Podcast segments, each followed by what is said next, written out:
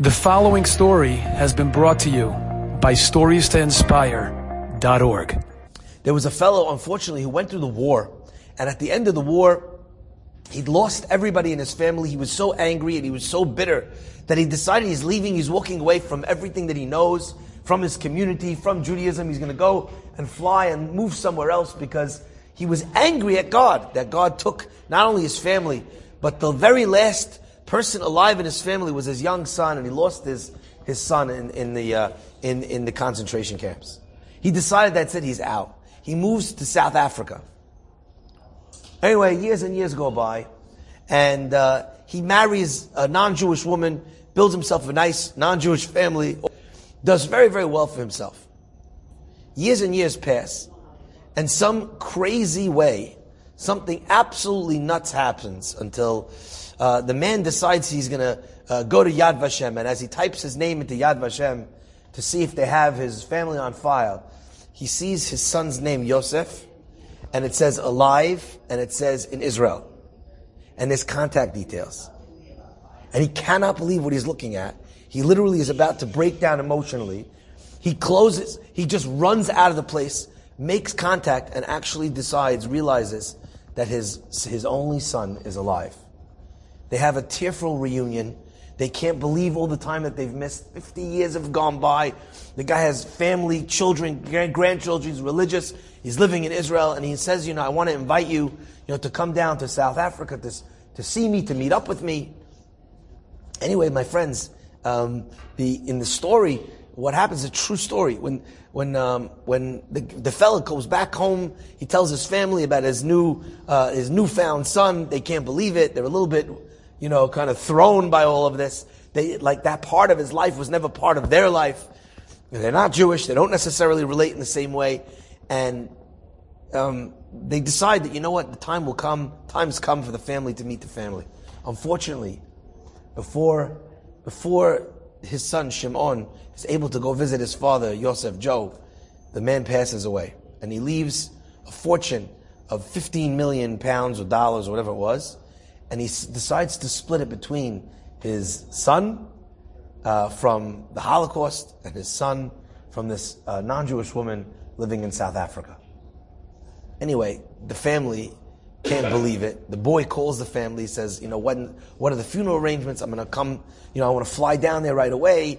And there's kind of a little bit of a cool response, like, you know, you just came into the family over here, you know, and now you're, uh, you're getting half of the, of the inheritance you know, etc., etc. They they're kind of a little bit resentful of the of this guy. Is Johnny come lately? And he says, well, the funeral is going to be on this and this day. We're arranging it, uh, you know, in our local church, and the cremation is going to happen in wherever. The boy says to his his stepbrother, he says, please, please don't cremate him. Please, if there's any way that he can have a Jewish burial, anyway, you know, I, it would mean so much to me. And the man says, listen, I know that you 50 years ago were his son but he hasn't had contact with you in so long. We're his family. We've lived with him all this time. He lived a non-Jewish life. We're not Jewish. This is our pastor or our church. This is what we're doing. I'm really sorry. You don't get to come into our life and tell us what to do with our father. But he says, but he's my father too. And they say, well, we've made the arrangements already. If you, you want to come, you're welcome to come, but this is what's happening. And the boy is begging, please, please, please. Anyway, nothing doing.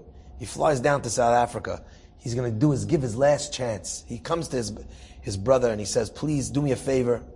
He says, I need to speak with you before, before the funeral happens. He says, what he goes, I can't tell you. This means so much to me. He says, both of us, the two of us were in, we were in the Holocaust. You know, they were burning us and putting us in ovens back then. To escape from that, only to wind up in another oven, to me is the craziest thing in the world.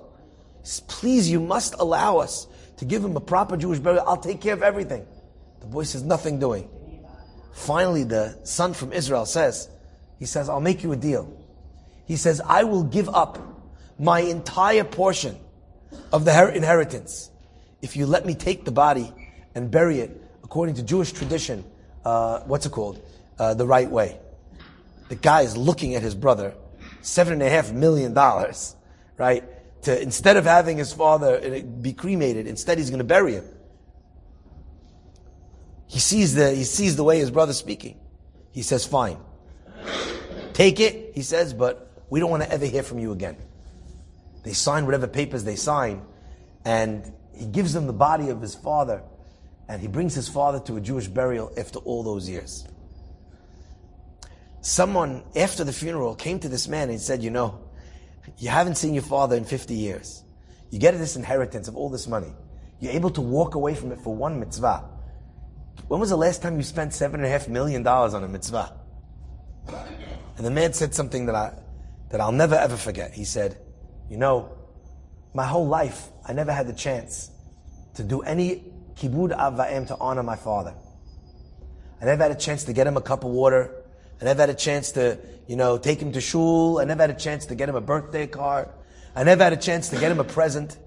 He says, I only just met my dad. And he said, and the only act in my entire life of honoring my father was to make sure that he got, that he had a, a Jewish burial. He said, that to me was worth more than anything. Enjoyed this story? Come again. Bring a friend. Stories to inspire.org.